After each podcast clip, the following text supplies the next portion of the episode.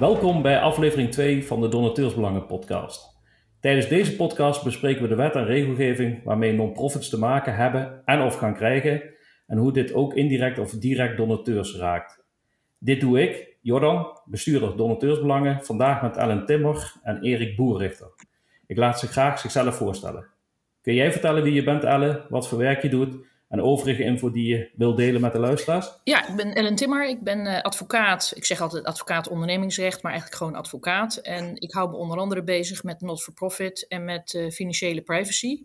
Ik heb ook een blog, ellentimmer.com, uh, waarin ik artikelen schrijf waarop ik nou ja, de nodige reacties krijg. En dat is aardig.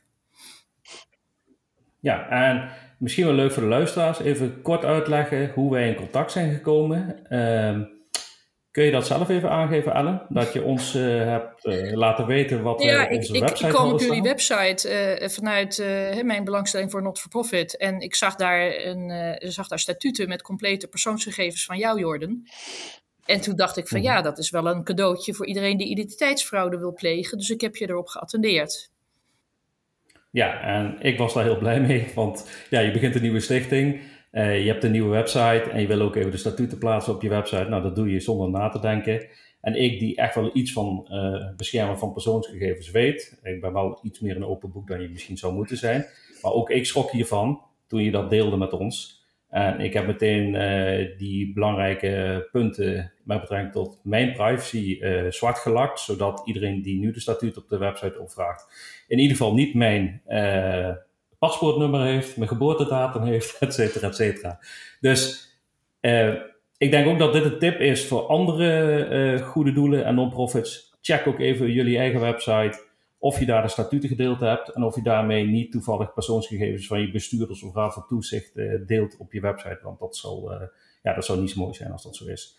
Um, nou, dat, dat was voor ons heel fijn om zo kennis te maken met je, Ellen. Um, en dan komen we daar, denk ik, daar nog wel uh, verder op terug. Uh, kun jij jezelf ook even voorstellen, Erik? Ja, dat is goed. Uh, Erik Boerichter, directeur van Partin, de branchevereniging van particuliere initiatieven in internationale samenwerking. voor de club, de mensen die ons niet kennen, dat is dat particuliere initiatief, dat zijn zeg maar de kleine goede doelen van het land die uh, over het algemeen uh, geen uh, betaald personeel hebben, maar met een volledig bestuur van vrijwilligers hun goede doel draaiende houden. En ja, ik heb mijn eerste tip voor vandaag al binnen, want ik denk dat wij op de Partin website ook oprichtingsstatuten hebben van de drie rechtspersonen die Partin is. Uh, ik ga ook maar eens uh, wat dingen zwart lakken. Dank jullie wel. Ja, en, en hoeveel leden heeft uh, We hebben 425 leden. Oké, okay, nou sowieso wel interessant voor die leden om ook even hun website te checken. Je weet nooit. Inderdaad. inderdaad.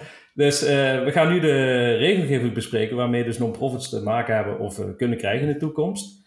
En ik wil gewoon wat uh, wet en regelgeving uh, in de groep gooien, waarbij uh, aangegeven kan worden wat dat eigenlijk betekent, die wet of regelgeving, en hoe dit wel of niet non-profits raakt. zo is er een WBTR, de Wet Bestuur en Toezicht. Kun je aangeven, Ellen, wat, waar die precies voor staat, waarom die in het leven is geroepen uh, en hoe non-profits daar wel of niet echt uh, in aanraking mee komen. Nou, ik weet dat er over, over die wet, de WTBR, dat daar opgewonden wordt gedaan in de not-for-profit. Ik denk dat daar eigenlijk geen reden voor is, omdat uh, datgene wat wijzigt is of voor heel voor de hand liggend.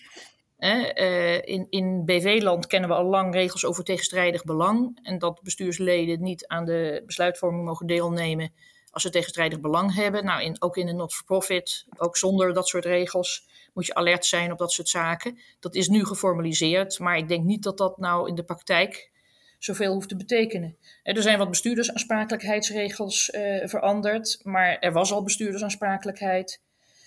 Um, er zijn een aantal dingen die wel bij de eerstvolgende statutenwijziging uh, in de statuten gezet moeten worden, maar je bent niet verplicht om die statuten binnen een maand of, of wat dan ook te wijzigen. Dus uh, ik denk dat uh, de meeste not-for-profit organisaties uh, weinig last zullen hebben van de wijzigingen die er zijn. En nou ja, ik kan ook niet zo heel goed volgen de opwinding dat juist die wet gevolgen zou hebben. Want ik denk dat het andere wetgeving is die gevolgen heeft. Ja, waar, ja, waar we dadelijk ook nog wel verder op ingaan. maar vanuit parting gezien, Erik hebben jullie ook leden over de WBTR geïnformeerd? Kijk jij uh, er ook naar als zijnde van het valt mee, uh, alleen je moet er wel iets voor doen? Um, nou ja, ik kijk daar een klein beetje anders tegenaan, maar dat komt door de, de, de wat vreemde communicatie die er over de wet is. Um, op wbtr.nl, daar zijn een, is een groepje met. maar, advocaten, fiscalisten, ik weet niet precies wat het zijn, uh, die uh, er toch wel heel erg hard op hameren dat er ergens uh, staat dat binnen vijf jaar dat je die statuten moet aangepast dient te hebben. Even, even tussen haakjes, WT, wtbr.nl? wbtr.nl, ja. wbtr.nl, ja. Ja, en um, um, kijk, we hebben het wel over 400.000 verenigingen en stichtingen in dit land. Ja. Uh, waarvan, uh, nou, persoonlijke inschatting, uh, misschien 1% uh, van hen jaarlijks ja. naar de notaris gaat om hun statuten te veranderen. Dus die andere 99% die, die, die, die krijgt het gevoel dat ze inderdaad ook moeten. En dan ja, maar die, vijfjaars, die vijfjaarstermijn geldt alleen maar voor statuten, voor, voor stichtingen, waarbij er sprake is van een meervoudig stemrecht. Dus waarin uh, en dat is vaak de bestuurder, meer stemmen mag uitbrengen dan de rest van de, uh, van de bestuursleden. Dat is iets wat Precies. ik dat, dat, dat, niet veel tegenkom. Nee, dat, dat is een heel erge uitzondering, maar dat, dat is wel waar die communicatie dus heel erg. Uh, maar vertekenend is en de suggestie ja. doet dat we 300 uh, eh, miljoen euro, 400.000 ja. Eh, stichtingen maal uh, 7,500 euro voor notariskosten, dat we dat uit maatschappelijk middenveld aan gaan doen. ja, nou, kijk, het punt is, want ik kijk even op de site en dan wordt er gesproken over ho hoofdelijke aansprakelijkheid voor bestuursleden. in principe uh, kun je uh, niet door middel van je statuten aan die hoofdelijke aansprakelijkheid voorkomen, uh, ontkomen. Dus, dus dat is geen reden om statuten te wijzigen. Hè? En um, kijk, op zich is het altijd verstandig om goed te kijken of de statuten en ook je reglementen, of die passen bij je organisatie. Dat is altijd verstandig. Maar ik denk dat stichtingen en, en, verenigingen moeten zich niet laten opjagen. Er is helemaal geen haast bij. Dat kun je in alle rust doen op het moment dat jou uitkomt. Precies. Nou, dat is precies wat wij als Partin ook hebben gedaan. Wij zeggen en als advies: doe een geeltje met het woord ontstentenis en beletregeling op je papieren statuten. Bekijk ze ieder jaar en als je denkt dat ze veranderd moet worden, dan zit het uh, geeltje er nog op en dan kan je dat meteen uh, aanpassen. Maar dat is niet de communicatie die uh, de afgelopen anderhalf jaar naar de not-for-profits is gegaan. Ja. En dat, dat, dat, dat is ja. voor ons dus het heikele punt. Ja, nou, de, ja ik denk dat het goed is dat brancheorganisaties wat dat betreft informatie verschaffen aan hun achterban. En ja, het is uh, zoals het is. Ik denk dat andere dingen aan, ja, aandacht uh, gaan vergen. Dus, uh... Ja, daar gaan we ook nu verder op in. Maar ik kan me dus inderdaad voorstellen, je merkt wel in de sector dat veel non-profits ja, tussen haakjes bang gemaakt worden door partijen die zeggen dat ze nu per direct hun statuten moeten wijzigen. maar dat valt dus eigenlijk reuze mee en je kunt rustig de ja. tijd nemen. En, en, ik denk dat dat belangrijk is voor non-profits om te weten. Um, ja, als we dan kijken naar financieel toezicht, er is een uh, WFT-wetgeving, de wet op financieel toezicht. Uh, is die relevant voor uh, non-profits? nou, en, de, wet, de wet op het financieel toezicht die betreft financiële instellingen, dus banken, betaalinstellingen, beleggingsinstellingen en dergelijke. Dus als een not-for-profit zich daarmee bezig zou houden, dan zou, zou die not-for-profit zich daaraan moeten houden. maar ik ga ervan uit dat dat bijvoorbeeld in de dat dat bijvoorbeeld bij de achterban van, van Erik niet het geval is. De meeste not-for-profits doen dat niet. Eh, aan de andere kant kun je natuurlijk wel te maken krijgen met financiële instellingen. En die zijn weer verplicht op grond van die wet op het financieel toezicht om te zorgen dat de producten die ze aanbieden passen bij de klant.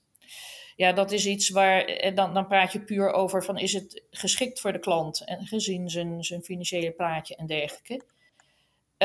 Ik hoor daar weinig over en ik, uh, ik denk dat dat deel van, van het financiële recht niet zo heel erg spannend is. Kijk, je moet natuurlijk je, je financiële dienstverleners goed kiezen. Maar, uh, hè, en, en dat ze dan vragen stellen in verband met uh, de, de, juiste product, dat, dat zijn terechte vragen, denk ik. Hè. Het is ook, zou natuurlijk raar zijn als een financiële instelling een ongeschikt product verkoopt.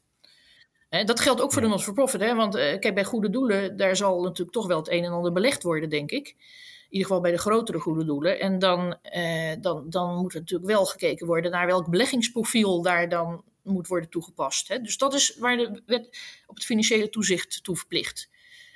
En er zal ongetwijfeld ook iets over identificatie zitten. Maar eh, identificatie van je wederpartij, dat doe je bij ieder contract dat je sluit. Ja, en daarmee geef je eigenlijk aan dat eh, de WFT-wetgeving minder ingrijpend of minder belangrijk voor de non-profit sector is dan de WWFT. Daar ga ik van uit. Hè. De WWFT, dat is de, hè, de, de, de, wet tegen witwassen en uh, terrorismefinanciering. En dat is een wet waarmee de not-for-profit nu behoorlijk wordt uh, geconfronteerd.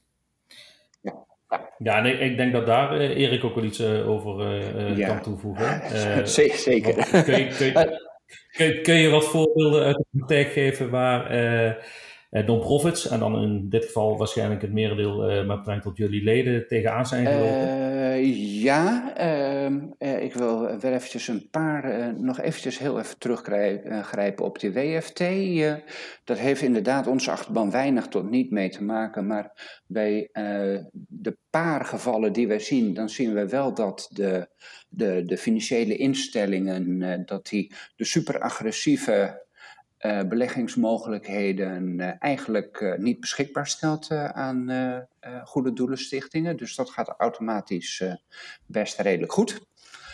de WWFT, dat is inderdaad een hoofdpijndossier. daar kom ik diverse casussen tegen van organisaties die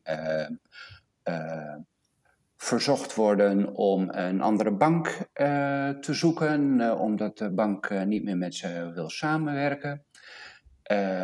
daar kom ik gevallen tegen, oh, dat is wel een leuke, van een club die verkoopt op een kerstmarkt, verkoopt, verkoopt die spulletjes. en daarmee financieren ze een deel van hun projecten. maar omdat zij actief zijn in Syrië, wat een zogenaamd heel eng land is, uh, is de verhuurder van pinautomaten weigert ze inmiddels om een pinautomaat te huren. Dus dan zie je dat er een rare inconsistente kronkel ontstaat dat ehm, ter voorkoming van terrorismefinanciering ehm, geen pinautomaat, dus terug naar cash, dus een verhoogd risico op witwassen.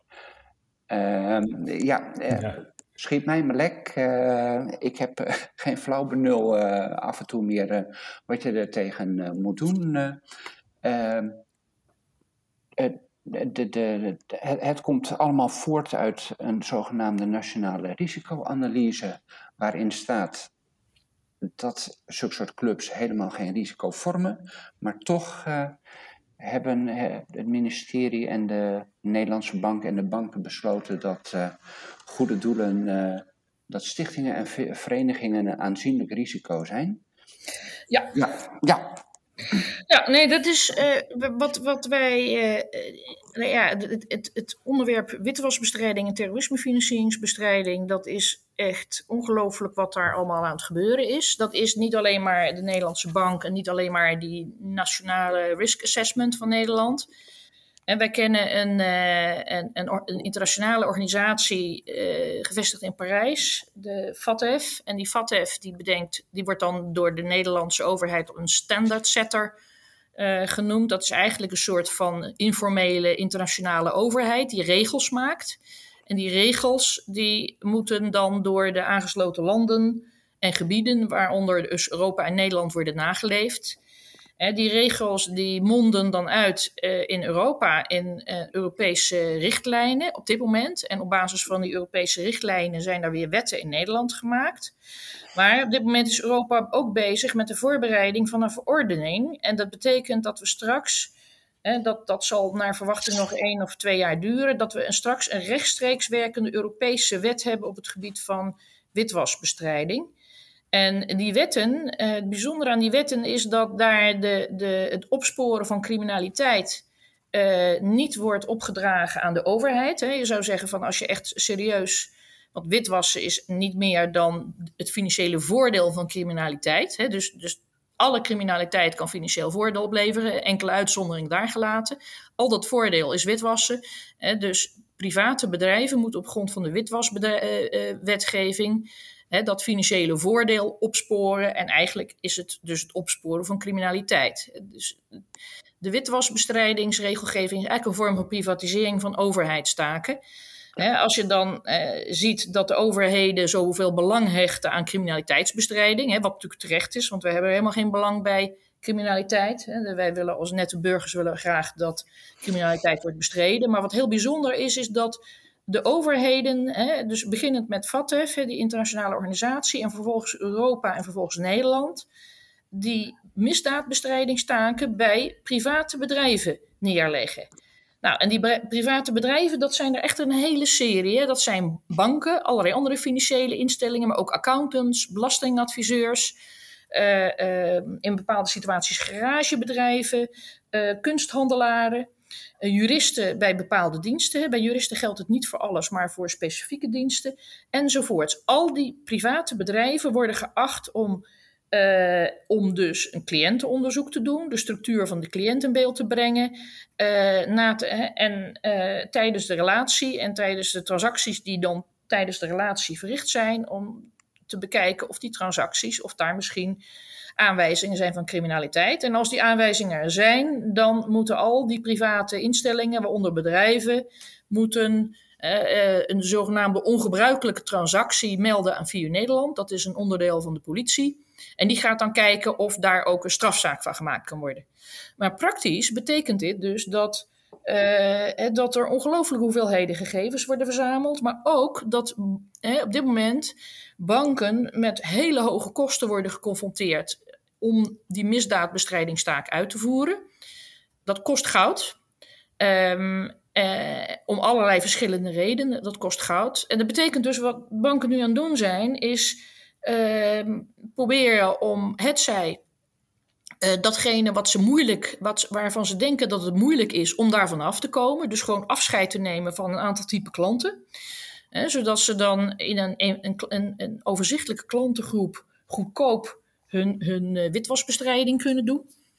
Um, en je ziet ook, uh, ja, je ziet gewoon dat eigenlijk de toegang tot het betalingsverkeer wordt belemmerd. En een steeds groter aantal aantal organisaties wordt geconfronteerd met sluiting van bankrekeningen. En dat geldt ook voor de not-for-profit. Daar komt nog bij dat de overheden ook, ja, laat ik zeggen, in kader van die witwasbestrijding risicoprofielen maken. En stichtingen staan, en dat vind ik echt verbazingwekkend, die staan genoteerd als met een hoger risicoprofiel dan bijvoorbeeld besloten vennootschappen. Ik snap daar eigenlijk helemaal niks van. En uh, er zijn ook bij allerlei overheidsorganisaties zijn er allemaal projecten rondom malafide stichtingen. Um, ik, ik, ik, vraag me. Misschien, ja. Misschien, ja, misschien een interessante vraag, Ale, is dan: uh, heb jij inzage of weet jij cijfers over hoe vaak het misgaat bij non-profits in Nederland? Zijn die ik heb daar geen gegevens over, want het oh, probleem oh, is... Ik, ik, ik, wel wat. Misschien jij wel, ja. Ja, ja uh, nee, uh, die FATF is natuurlijk begonnen na de aanval op de Twin Towers in 2001. en sindsdien zijn vijf of zes stichtingen in Nederland veroordeeld... Uh, omdat zij uh, geld uh, van, vanuit het Midden-Oosten kregen om jihadisten nou, te ronselen. en die vijf die zijn aanleiding geweest voor die eerder genoemde Nationale Risk Assessment om stichtingen te noemen. Maar het gaat er om vijf of zes in een periode van twee jaar. Ja. Eh Ik- 20, 20 jaar. Ik heb in ieder geval in de 20, ja. Nationale Risk Assessment geen cijfers gezien. Er zijn ook allerlei publicaties. Ik kwam ooit een keer een publicatie tegen van VU Nederland over stichtingen. Eh, en eh, gemaakt dus door, door VU eh, Nederland. En ja, daar stonden allerlei dingen in waarvan ik dacht van nou, dat, dat, dat weten ze wel wat een stichting is. En weten ze wel hoe Stichtingenland eruit ziet. Hè? Want bij stichtingen praat je ook nog over eh, scholen, eh, ziekenhuizen en hè, allerlei gesubsidieerde instellingen waar ook, eh, waar ook gewoon toezicht is. Hè. Dus, dus je kunt niet alle stichtingen over één kam scheren. Je hebt natuurlijk de, de private stichtingen. Ik heb toen via Nederland benaderd en, en met iemand gesproken die, nou ja, die zei van ja nee, die, die publicatie die u gezien heeft, die heeft er maar tijdelijk opgestaan. Hè, tijdelijk op onze site gestaan en die hebben we weer verwijderd. Maar onze de, de, de, de private eh, bedrijven waar we contacten mee hebben, dat zijn dan vooral de banken, die zijn heel erg blij met de informatie die ze, die ze geven. Kortom, eh, ik, eh, mijn, mijn zorg is dat het wel eens zou kunnen zijn dat men bij de overheid, afgezien van die onderdelen die zich dan wel met goede doelen en dat soort dingen bezighouden, maar dat men bij de overheid gewoon veel te weinig kennis heeft over wat de not-for-profit precies doet. En ook wat eh, goede doelen en stichtingen en dergelijke doen. En ehm, ik vraag me dus ook af of inderdaad brancheorganisaties zoals Spartin wel eens contact hebben met eh, het ministerie van Financiën bijvoorbeeld. Hè? Want die hele witwaswetgeving komt van het ministerie van Financiën vandaan. En heeft echt hele grote consequenties eh, voor burgers. Hè? Zoals voor de not-for-profit organisaties, want die kunnen... Die moeten hun bankrekeningen sluiten, moeten een andere bank zoeken. Die is er dan niet, hè? want alle stichtingen zijn hoog risico volgens de Nederlandse bank.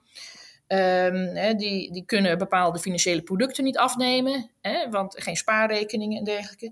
Dus dat is echt een hele ernstige situatie. Volgens mij is er ook vorig jaar een brandbrief gestuurd vanuit de Not-for-Profit hierover. Ja, Klopt dat? Weet je dat? eh, ab- absoluut. Eh, eh, vorig jaar naar toenmalig minister Hoekstra een eerste brandbrief. en ehm, eh, eerder dit jaar een brief aan minister Kaag. En eh, ja, daar is net een antwoord eh, op eh, binnen. eh, ehm, Waar inderdaad opnieuw uit blijkt, precies zoals je, zeg- je zegt, dat de, de urgentie dat die door het ministerie niet of nauwelijks wordt gevoeld. Ja, nee, ja, ik denk. ja. O- overigens, ehm, Ja. jij, jij zei zo net nog iets leuks. ehm, dat eh, al die eh, meldingsplichtigen, eh, dat die verplicht zijn om ongebruikelijke transacties te melden bij de VU.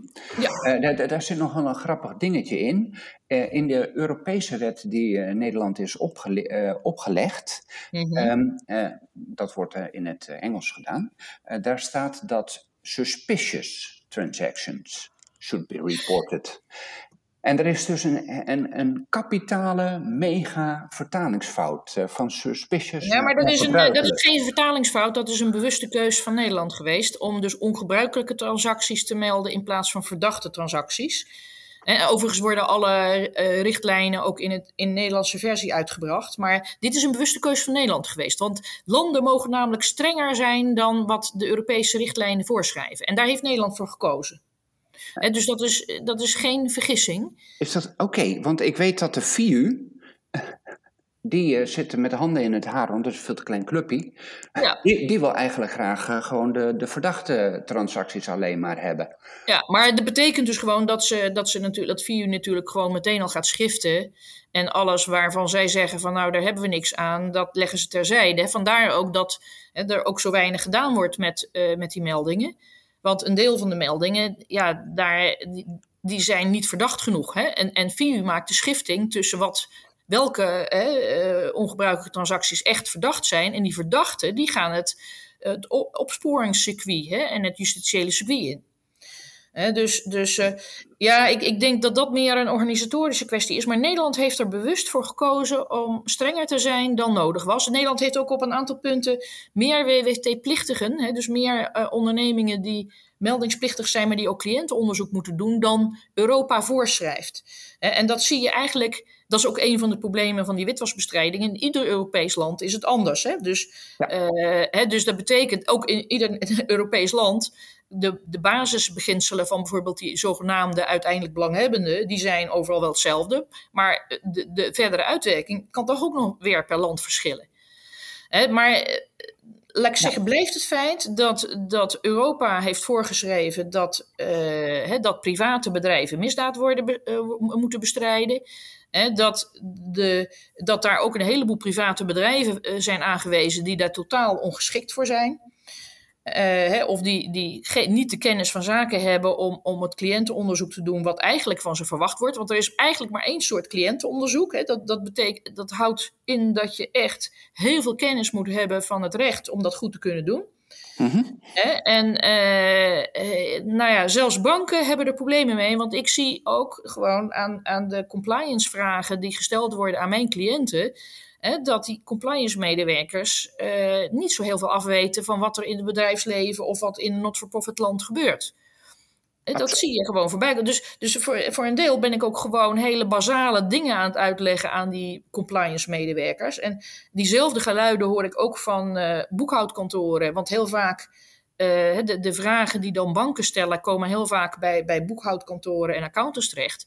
En een aantal daarvan heb ik horen verzuchten van ja, ik moet die mensen uh, basale beginselen van boekhouden, ondernemingsrecht en fiscaal recht bijbrengen. dus dat, dat, doet natuurlijk, eh, dat roept natuurlijk de vraag op van waarom ligt deze taak nou bij, bij banken hè, en, en bij andere instellingen die er ongeschikt voor zijn. Maar intussen gebeurt er niks, want als je kijkt naar wat er in de Tweede Kamer over dit onderwerp wordt verteld, dan verkondigt de minister van Financiën nog steeds dat het een uitstekend systeem is om, dit, om deze taken aan private bedrijven te, te geven. en die private bedrijven die falen allemaal. Gisteren hebben we weer een bericht gehad dat notarissen het niet goed zouden doen. Ik weet niet of jullie dat gelezen hebben.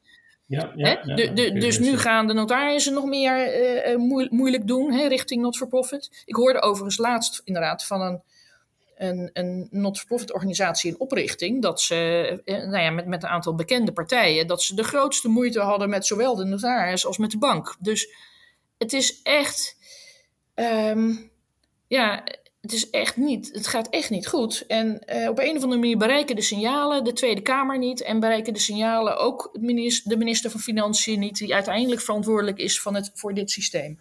Uh, nou, dat is niet helemaal waar, uh, want uh, er zijn vanuit de sector al een keer of drie, vier keer vragen aan de minister gesteld. maar inderdaad, de beantwoording van de vragen die suggereert op zijn minst dat, ja, dat de ernst van de situatie door de minister niet wordt ingezien. Ja, ja, ik wil uh, ook graag weer naar een volgende wet- en regelgeving gaan, want we hebben nogal wat te bespreken. Maar ik wil nog even terugkomen op die WFT-wetgeving.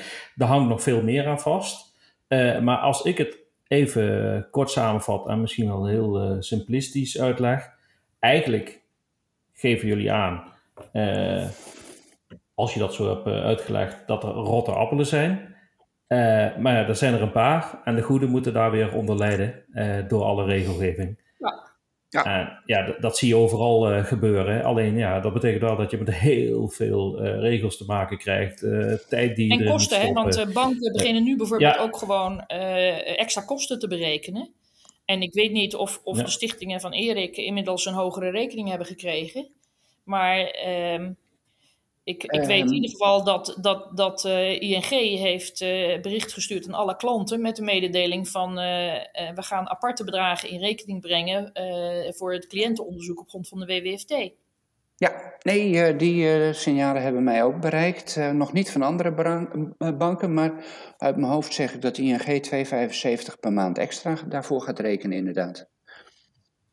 Ja, uh, ik, ik, wil er één dingetje over die WWFT-wetgeving uh, bespreken en dan gaan we verder. Want uh, deze wetgeving is er volgens mij ook en die, ja, die dwingt tot meer openheid over de personen die het uiteindelijk voor het zeggen hebben binnen een non-profit. dan komt die term UBO om de hoek kijken. Um, kun jij, Ellen, kort uitleggen wat de UBO-regelgeving betekent? En kun jij, Erik, daarna uitleggen wat die UBO-regelgeving voor consequenties heeft voor bijvoorbeeld leden van parten of andere non-profits, wat, wat er allemaal bij komt kijken? En dit wil ik heel kort bespreken, dus probeer nou het zo kort mogelijk Kijk, de oorsprong van het begrip uiteindelijk belanghebbende is uiteindelijk is dat iemand financieel belang heeft bij de rechtspersoon of entiteit waar hij bij betrokken is. Dus in beginsel is dit bedacht voor uh, BV's en NV's, want daar kan je aandeelhouder of certificaathouder van zijn. En uh, vervolgens, en, en, ook die, die, die uiteindelijk belanghebbende is eigenlijk ook een, een fiscaal fenomeen. waarbij wel de neiging is om fiscaal en, en, en witwasbestrijding gelijk te stellen. Nou, daar zit echt een heel groot verschil tussen. Maar wat men vervolgens heeft gedaan, men heeft dus die hele, dat hele idee van die uiteindelijk belanghebbende uh, waarbij je ook moet denken aan mensen die op de achtergrond aan de touwtjes trekken. Hè? Eh, dat, dat, is ook iets wat vaak wordt geroepen in relatie tot de witwasbestrijding. Uh, men heeft dat doorgetrokken naar een aantal rechtspersonen die helemaal geen uiteindelijk belanghebbenden hebben. De gemiddelde vereniging heeft geen uiteindelijk belanghebbenden, althans niet mensen die op de achtergrond aan de touwtjes trekken. Hè? En, hè? en dus, hè? of die, die een grote financiële belangen hebben. Eh, en dat geldt bij de, bij de not-for-profit stichtingen geldt het ook. Eh, ik heb ook wel destijds bij de tot hè, want oorspronkelijk zaten die, uh, die not-for-profit organisaties zaten helemaal niet in die witwasbestrijdingswetgeving als UBO, hè, want het begrip UBO bestaat al langer. bij de laatste wijziging, ergens rond 2018, uh, is toegevoegd dat ook de not-for-profit uh, UBO's zou hebben. Alleen ik heb nergens een onderbouwing gelezen waarom dat het geval is. En uh, wat dan de reden is dat ook die. Dat er, wat dan de reden is dat er aparte UBO's moeten worden ingeschreven als de organisatiestructuur al volledig transparant is via het handelsregister, namelijk via de inschrijving van bestuurders en de Raad van Toezicht. Er is nul uitleg van. Uh, en ik moet eerlijk zeggen dat Europa heeft daar geen antwoord op. En ik heb ook nog nergens in Nederland een antwoord gelezen. En men heeft dus bedacht dat dus ook in de not-for-profit er dus UBO's moeten zijn. En dat is dan iemand met eigendomsbelang. Nou, die heb je niet. Dus, en dan iemand met bijzondere zeggenschap. Dat is dan bij uh, not-for-profit is dat dan dat je uh, stemmenrecht hebt voor, bij statutenwijziging hè, voor meer dan 25 procent. Um, en als je dan niet een, een eigendoms-UBO hebt of een zeggenschaps-UBO, dan kom je uit bij de pseudo-UBO. En dat, dat is gewoon het voltallige bestuur van de entiteit. ook waar, wat het nut is van het inschrijven van een pseudo-UBO, terwijl je gewoon uh, een pseudo-UBO altijd in het handelsregister staat. Ik heb nog nergens gevonden waar daar een uitleg van is. En ik stoor me daar al vanaf het begin aan. maar ja, ik denk dat men gewoon te arrogant is bij het ministerie van Financiën en, en, uh, en ook in Europa om daar uitleg over te geven. Het is gewoon, zo hebben we het bedacht en zo moeten we het doen. En, uh, en waarom ja, waar het goed voor is, dat weigeren ze gewoon uit te leggen. Ik heb nog nooit ergens een uitleg gehoord. Nou, het, het, feit dat ja. het al pseudo-UBO is geworden, want dat is uh, um, wat de, het maatschappelijk middenveld met veel hangen en wurgen uh, heeft weten te bewerkstelligen, zodat dat nog in het register staat dat er niet echt UBO's uh, zijn. Uh, is dat niet alleen maar de ambies? even denken, ja, dat, klopt. Nee, dat is de, de, de, ambies. Sorry, sorry, sorry. Ook volstrekt bizar dat ambies een andere behandeling krijgen dan de andere, andere pseudo-UBO's. Precies, want de statutaire doelstelling is voor verenigingen en stichting de UBO. Wat mij betreft.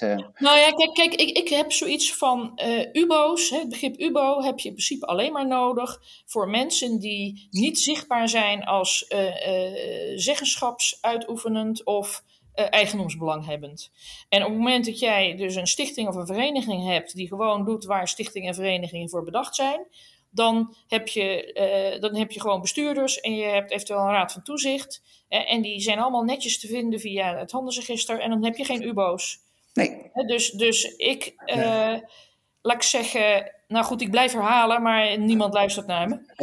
maar ik blijf herhalen, weg met die UBO's voor de not-for-profit. Ik vind het flauwekul. Helemaal Alle, mee eens. De, de uitzonderingen daar ehm, gelaten, maar vanuit ik vind Europa, vind ik voor de, uh, voor de woonverenigingen en, en stichtingen, weg ermee. Uh, vanuit Europa is het ook uh, niet verplicht. Ehm, dat kan niet, ehm, want in Finland weet ik dat de overheid heeft besloten verenigingen en stichtingen not-for-profits, die hoeven geen, hun gegevens niet in het UBO-register in te vullen. En Nederland is weer het braafste jongetje van de klas of zo ja, ik weet niet, ik weet niet of dat. Uh, ik, uh, ik denk dat Finland afwijkt van de, van de Europese richtlijn. Want uh, juist in die richtlijn is heel expliciet gezegd van ja, en ook not-for-profits hebben UBO's. Oké, maar in de praktijk komt het erop neer dat er veel not-for-profits en non-profits dus mee te maken hebben. En ook verplicht die UBO's moeten inschrijven. Um, kun je nog, eh, want ik wil niet te lang meer over die UBO's eh, doorgaan. Het is een uh, hoofdpijndossier wat al jaren geldt eigenlijk. Maar kun je aangeven in de praktijk, Erik, waar leden van parten tegen aangelopen zijn vanwege de UBO-regelgeving? ja, ehm, op zich het inschrijven bij de Kamer van Koophandel, daar, maar, daar kunnen ze een iets beter systeem voor maken, maar dat loopt wel los. het probleem zit in de wisselwerking tussen uh, financiële instellingen en dat UBO-register. Ehm, ehm, op het moment dat uh, het UBO-register uh, bij de Kamer van Koophandel afwijkt van het mini-UBO-register, zeg maar bij de bank, dan gaat er een leuke interface eventjes heen en weer en die zegt dan dat er de boel niet consistent is. Uh, en als je geluk hebt, krijg je dan een uh, waarschuwing. Uh, maar ehm, ik ben ook door schade en schande bij Partin zelf al meegemaakt dat een rekening gewoon wordt geblokkeerd.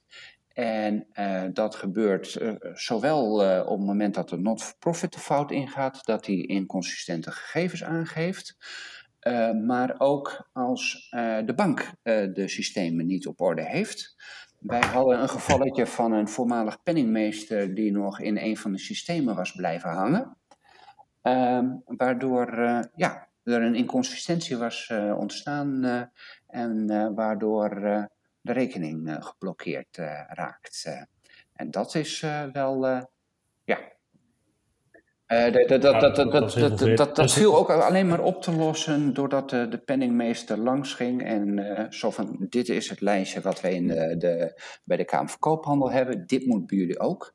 En dat ze dan zeggen, oh Pietje staat nog extra bij ons, uh, dan pas kun je iets bereiken. Ja. Eh, en dat... Kijk, ik, ik, denk dat uh, banken, uh, want, want wat, wat ik ook regelmatig tegenkom, is dat banken bijvoorbeeld berichten, schriftelijke berichten naar verkeerde adressen sturen. Ja.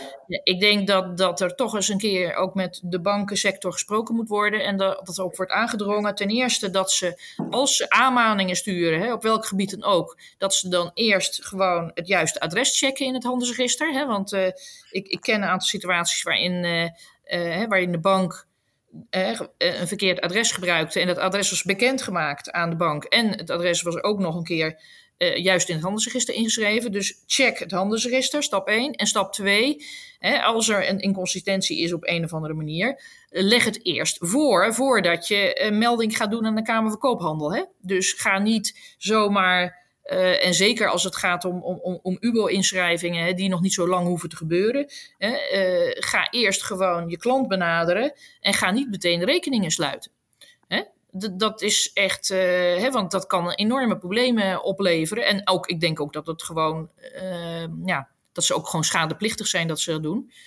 Maar de, de, banken hebben moeite, op een of andere manier hebben ze moeite met communiceren. Want ik zie ook in andere situaties, ook uh, banken zijn ook een al een hele tijd hun, hun consumentenklanten aan het heridentificeren.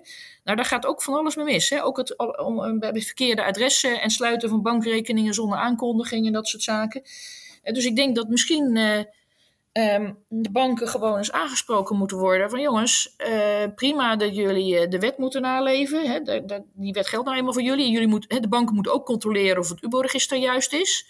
Hè, ja. Dus dat is allemaal prima, dat snappen we. Maar ga wel eerst even met je klant contact zoeken. Bel ze ook eventueel gewoon op. Hè. Uh, sommige banken nou. die, die, die, bellen niet op. Hè? Die schrijven alleen maar e-mailtjes naar het verkeerde adres of post. Hè?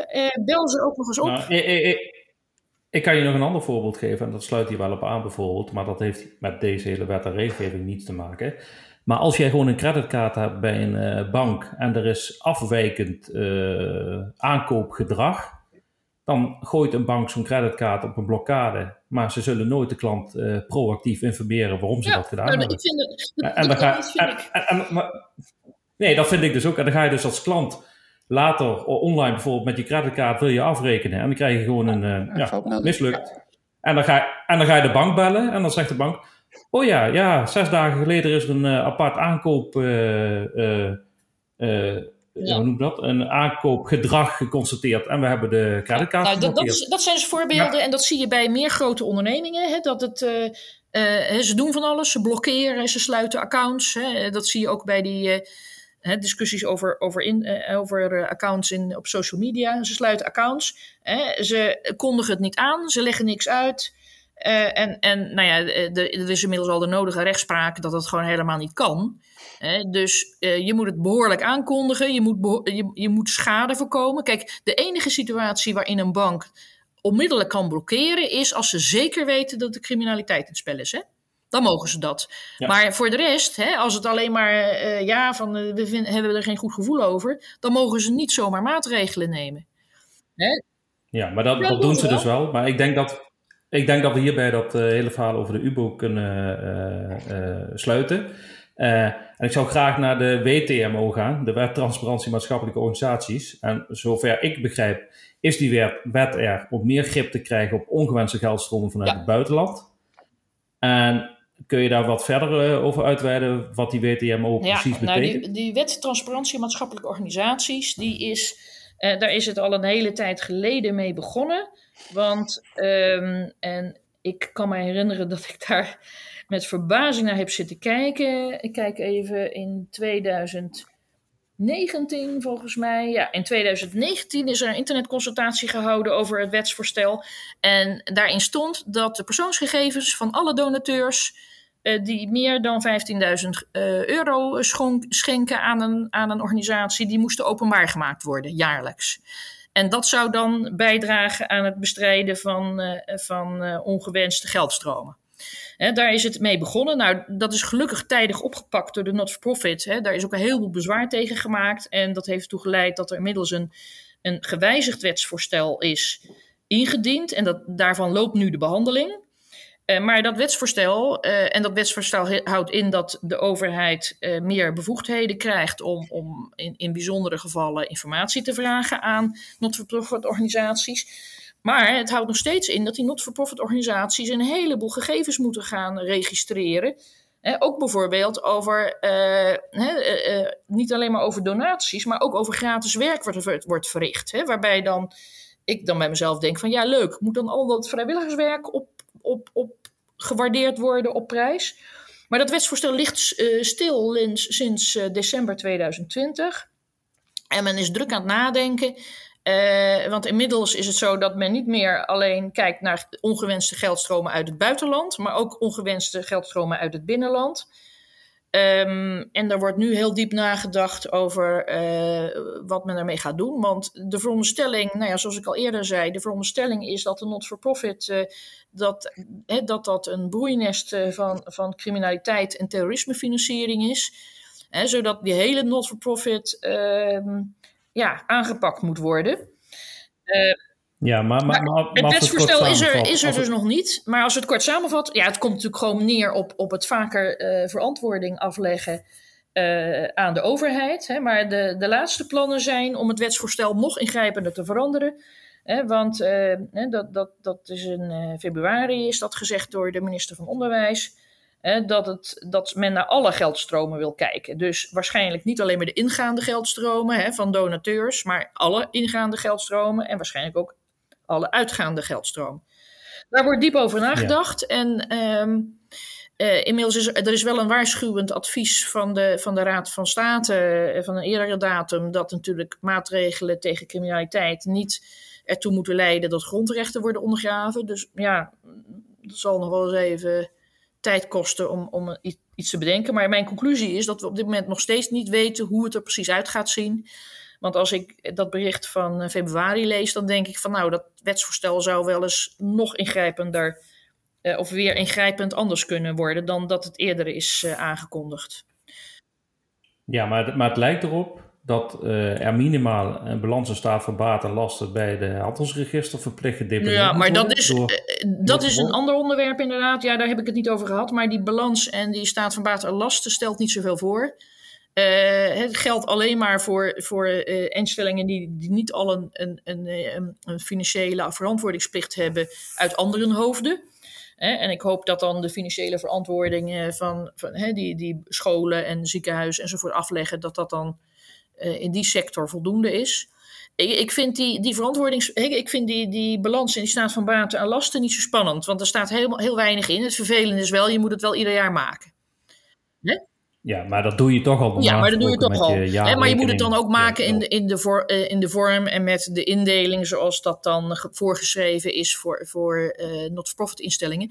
Ik vind dat het minst spannend. Kijk, wat heel spannend gaat zijn, is welke extra uh, welke extra administratieve verplichtingen die geldstromenregels gaan opleveren. En dat weten we dus niet. Hè, want betekent dat nou dat je uh, heel uitgebreid van al je vrijwilligers en, uh, en, en, donateurs allerlei persoonsgegevens moet gaan verzamelen? Moet je van al die vrijwilligers en donateurs de doopcel gaan lichten? Hè? Moet je antecedentenonderzoek gaan doen?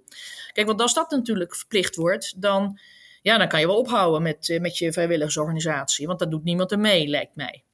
Hè, ik bedoel, een vrijwilliger die gaat natuurlijk niet vertellen van. Uh, die gaat natuurlijk niet uh, vertellen waar, die werkt en wat, hè, waar, die, waar die zijn geld vandaan haalt. Hè, aan, aan, aan de organisatie waar die vrijwilliger is.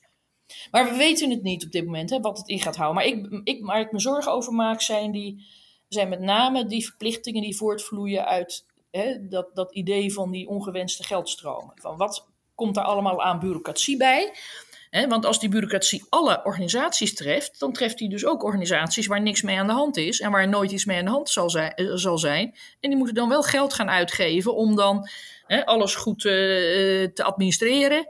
en dan zullen we ongetwijfeld de toezichthouder krijgen. Als, en als je een accountant hebt, dan zal die accountant het misschien moeten doen. en dat kost allemaal een heleboel geld. Ja, en, en vanuit Parten uh, zijn jullie ook bezig met uh, die WTMO-wet? nou, wij, wij, wij, zijn net wat Ellen zegt in afwachting van wat het nieuwe voorstel is. we vrezen inderdaad ook met grote vrezen. Behalve voor inderdaad het mappen van de vrijwilligers, ook, ook de donateurs. want dat vorige voorstel, uh, wat nu even van tafel is, van uh, alles bijhouden van donateurs uh, die meer dan 15.000 doneren.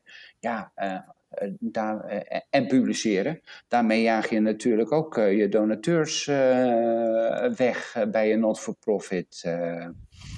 we hebben in, in Nederland toch wel het idee dat we graag anoniem willen geven. En als dat niet meer kan, ja, wat voor gevolgen dat gaat hebben, positief zeker niet.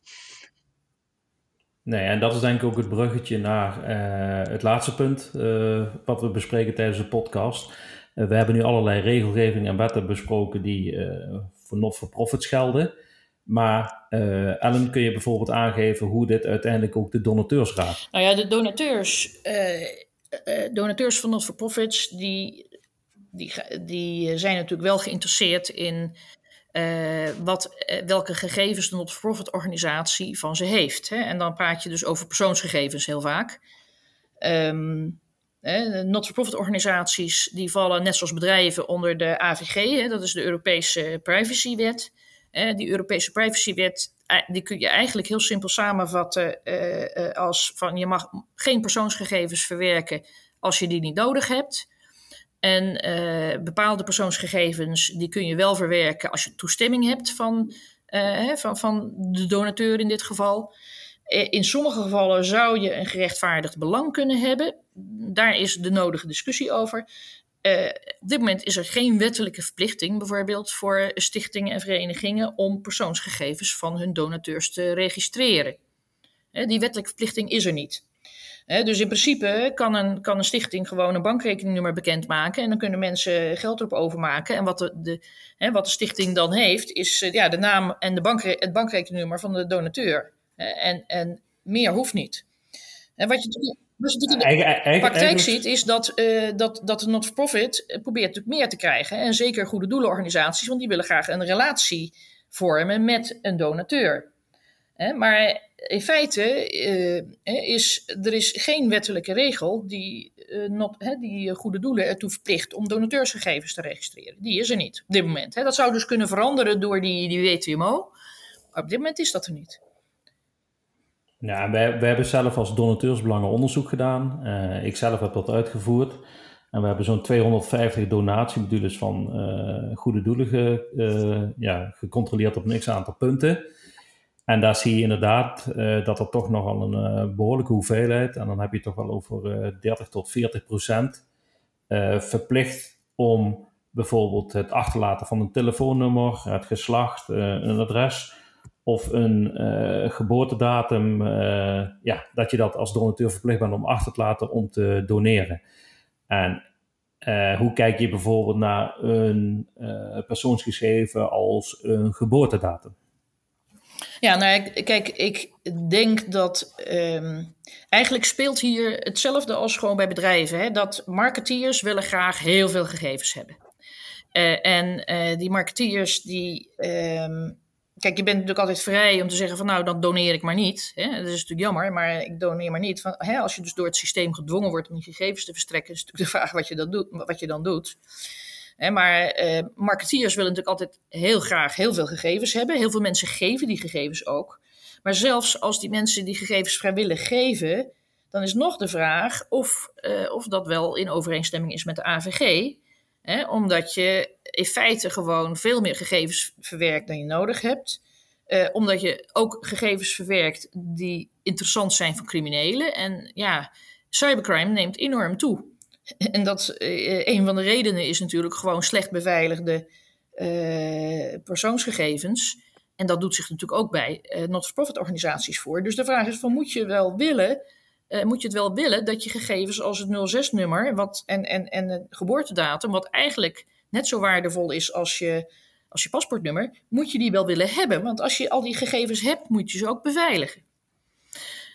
Wat je in de praktijk natuurlijk ziet, is dat, dat, uh, dat not-for-profit organisaties, net zoals in het bedrijfsleven, zeggen van ja, nee, nee, nee, maar het is niet alleen maar toestemming, maar het is ook gerechtvaardigd belang. Nou, dat gerechtvaardigd belang in de marketing, hè, want dan praat je eigenlijk puur over goede doelenmarketing, um, ja, dat is heel omstreden. En ik weet dat er een aantal privacydeskundigen zijn die zeggen van ja, uh, uh, marketing is een rechtvaardig belang. Uh, en ik weet ook dat er ook tegenstanders zijn. En ik heb begrepen, maar ik heb daar verder niet recent naar gekeken, dat uit de tijd persoonsgegevens bijvoorbeeld van mening is dat gerechtvaardig belang niet geldt voor marketing. Mm -hmm.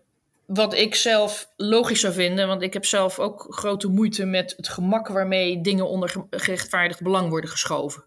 Ik ken een aantal situaties waarin ik gerechtvaardigd belang wel logisch vind, maar marketing.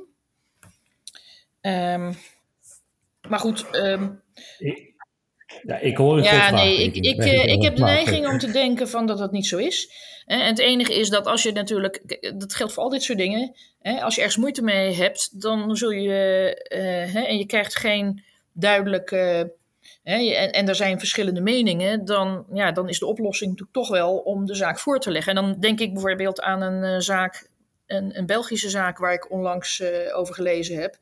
dat was iemand wiens gegevens waren verkocht door een, een, een of ander uh, marketingbedrijf, hè, die dus al die gegevens verzamelt. Want dat is natuurlijk ook nog het probleem van, hè, als uh, blijven die gegevens dan wel bij de eerste ontvanger. Hè, die gegevens waren uh, illegaal, hè, die waren door, de, door een bepaald bedrijf illegaal verkregen van een marketingbedrijf. Nou, en die had dus die persoon opgebeld. En, nou ja, die persoon zei van, hoe kom je aan mijn gegevens? Nou, daar kwam geen antwoord op. En toen heeft die persoon meteen een klacht bij de Belgische gegevensautoriteit ingediend. En het bedrijf wat, uh, wat, wat dus gebruik had gemaakt van die, van die gegevens, die heeft gewoon een flinke boete van, van de Belgische autoriteit gehad, omdat, omdat er geen sprake was van toestemming en ook niet van gerechtvaardigd belang. Dus ehm, ik, ik geloof, ik weet niet of er in Nederland al uitspraken zijn uh, over dat onderwerp, maar eh, volgens mij is er al wel, uh, heeft de Belgische gegevensautoriteit zich daar wel al over uitgesproken. Ja, de oplossing uh, in dit soort situaties, of duidelijkheid creëren, gebeurt natuurlijk toch wel vaak door te zorgen dat er een, een duidelijke gerechtelijke uitspraak komt. In een of andere vorm. Dus... Um, het zij via de autoriteit persoonsgegevens, het zij gewoon via de rechtbank. En zodat dan duidelijkheid wordt gecreëerd over hè, of nou, hè, of nou die, die eh, marketingactiviteiten van goede doelen gebaseerd op uh, gerechtvaardigd belang, of dat nou wel mag. Juist, maar even los van het gerechtvaardigd belang, wat dus uh, eigenlijk op jurisprudentie zit te wachten, um, geef je ook aan, stel als goed doel, ik sla allerlei persoonsgegevens van mijn donateurs op en ik heb een systeem naar mijn inziens goed beveiligd, maar dat blijkt dus toch niet het geval te zijn. En we hebben dat een half jaar geleden bij het Rode Kruis uh, gezien, dat daar uh, een half miljoen gegevens gelekt zijn. Uh, loop je ook het risico als non-profit om inderdaad door de autoriteit, autoriteit persoonsgegevens, als je dus van je donateurs persoonsgegevens lekt, ook inderdaad een enorme boete op te lopen? Of zal dat voor de non-profit nee, sector nee, meevallen? De non-profit is natuurlijk, uh, die wordt natuurlijk net zo goed onder de korrel genomen. En zeker die grote organisaties en zo'n Rode Kruis, dat is gewoon een grote organisatie volgens mij, toch? Ja, wat, je, wat je ziet op dit moment is dat, dat uh, kijk, de autoriteit persoonsgegevens heeft beperkte capaciteit. Dus wat je ziet is, ze pakken de grote zaken aan. Hè? Dat zijn dan dingen zoals die belastingdienstzaken, die ook onlangs bekend geworden is. Uh, en ze pakken mhm. dingen aan die echt uh, heel ernstig zijn. Hè? Dat is bijvoorbeeld uh, dat illegale trekken van burgers in, in steden. Hè? Dat, daar, daar hebben ze heel hard tegen opgetreden. En dat waren geen grote bedrijven, maar dat was wel een ernstige vorm van, van privacy schending ik, ik denk dat, uh, en, en wat, wat, wat, je, wat je gewoon ziet bij de autoriteit persoonsgegevens, is dat ze natuurlijk bepaalde sectoren en, en ook het MKB, hè, dat ze die eerst waarschuwen. Tenzij de, de overtredingen dermate ernstig zijn, dat ze zeggen van nou, hier is toch gewoon een financiële waarschuwing op zijn plaats. Kijk, een, een, een Rode Kruis, daarvan, hoor, daarvan mag je verwachten ten eerste dat hun IT-systemen goed in elkaar zitten, maar ook dat hun organisatie goed in elkaar zit. Hè? Dus dat niet iedereen bij die gegevens kan, dat degenen die bij de gegevens kunnen, dat, je, dat die gescreend zijn. Hè? Want het idee van, hè, laat ik zeggen, eh, de, de vraag is altijd, en dan kom je ook op, op de vraag uit van moet nou iemand een VOG hebben. Maar als, hè, als je natuurlijk gewoon heel veel persoonsgegevens verwerkt, hè, dan, uh, dan moet je ook gaan kijken of niet de mensen die dat doen, of, je die, of die niet gecheckt worden. Hè, het hangt natuurlijk een beetje van de omvang van de organisatie af en ook hoeveel gegevens je hebt. Maar uh, je zult dus ook organisatorische maatregelen moeten nemen om die gegevens goed te beveiligen. je zult ook je leveranciers moeten checken. Dus je kunt niet zeggen als jij een IT-systeem hebt en je, je maakt gebruik van een aantal IT-leveranciers, van ja, ik vertrouw die IT-leveranciers op hun blauwe ogen. Nee, die moet je ook checken. want uh, je bent verantwoordelijk, dus het Rode Kruis is verantwoordelijk voor zijn eigen IT-leveranciers. en dan kunnen ze wel proberen om de schade te verleggen. Maar in principe moet het Rode Kruis ervoor zorgen dat zij die IT goed inkopen en dat de organisatorische maatregelen uh, goed genomen worden. Ja, en als dat echt heel erg slecht gedaan is, ja, dan zouden ze een boete kunnen krijgen. ook om als voorbeeld te dienen voor de not-for-profit sector.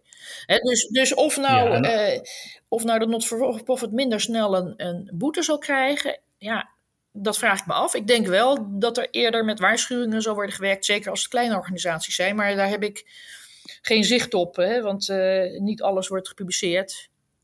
Dus. Uh... Nee. Oké. Maar uh, eigenlijk geldt dus, uh, jouw advies is naar not-for-profits, als je persoonsgegevens vraagt, hou het tot een minimum en sla dus geen gegevens op die je gewoon niet nodig hebt om een geldelijke transactie ja, te ik, Kijk, dat is het principe van dataminimalisatie. En dat is eigenlijk gewoon van wat je niet hebt, kan ook niet gestolen worden.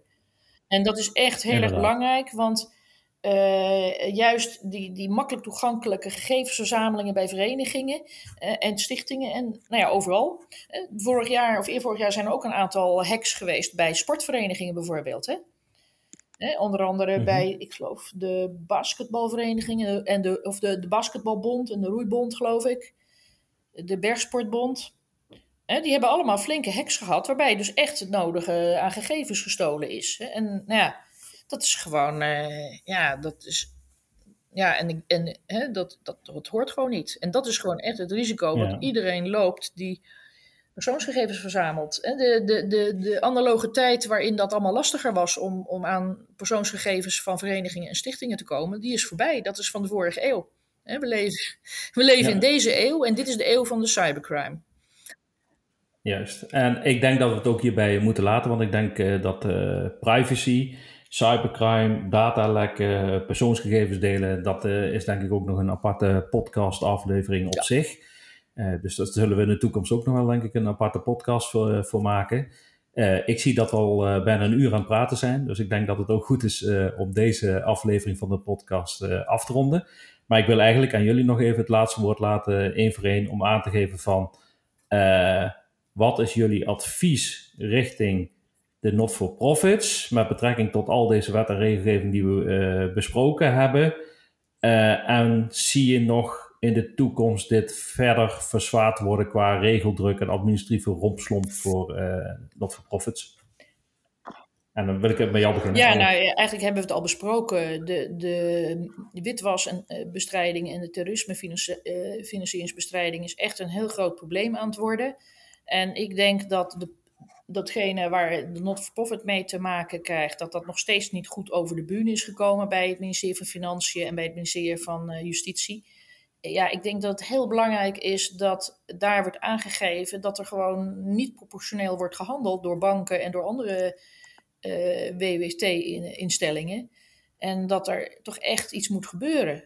Hè, om te voorkomen dat de schade groot is en dat mensen zich gaan terugtrekken. Hè, zowel bestuurders als uh, vrijwilligers als donateurs. Ik, ik, ik vind het heel gevaarlijk wat er nu gebeurt. Oké. En, en, dan geef ik nog even aan jou het laatste woord, uh, Erik, om hierop uh, misschien door ja, te gaan. Ja, nee, hier ga ik even op door. Uh, mijn advies aan not-for-profits sluit daarop aan. En die luidt, sluit je aan bij een branchevereniging die aan tafel zit bij het ministerie van Justitie en van Financiën.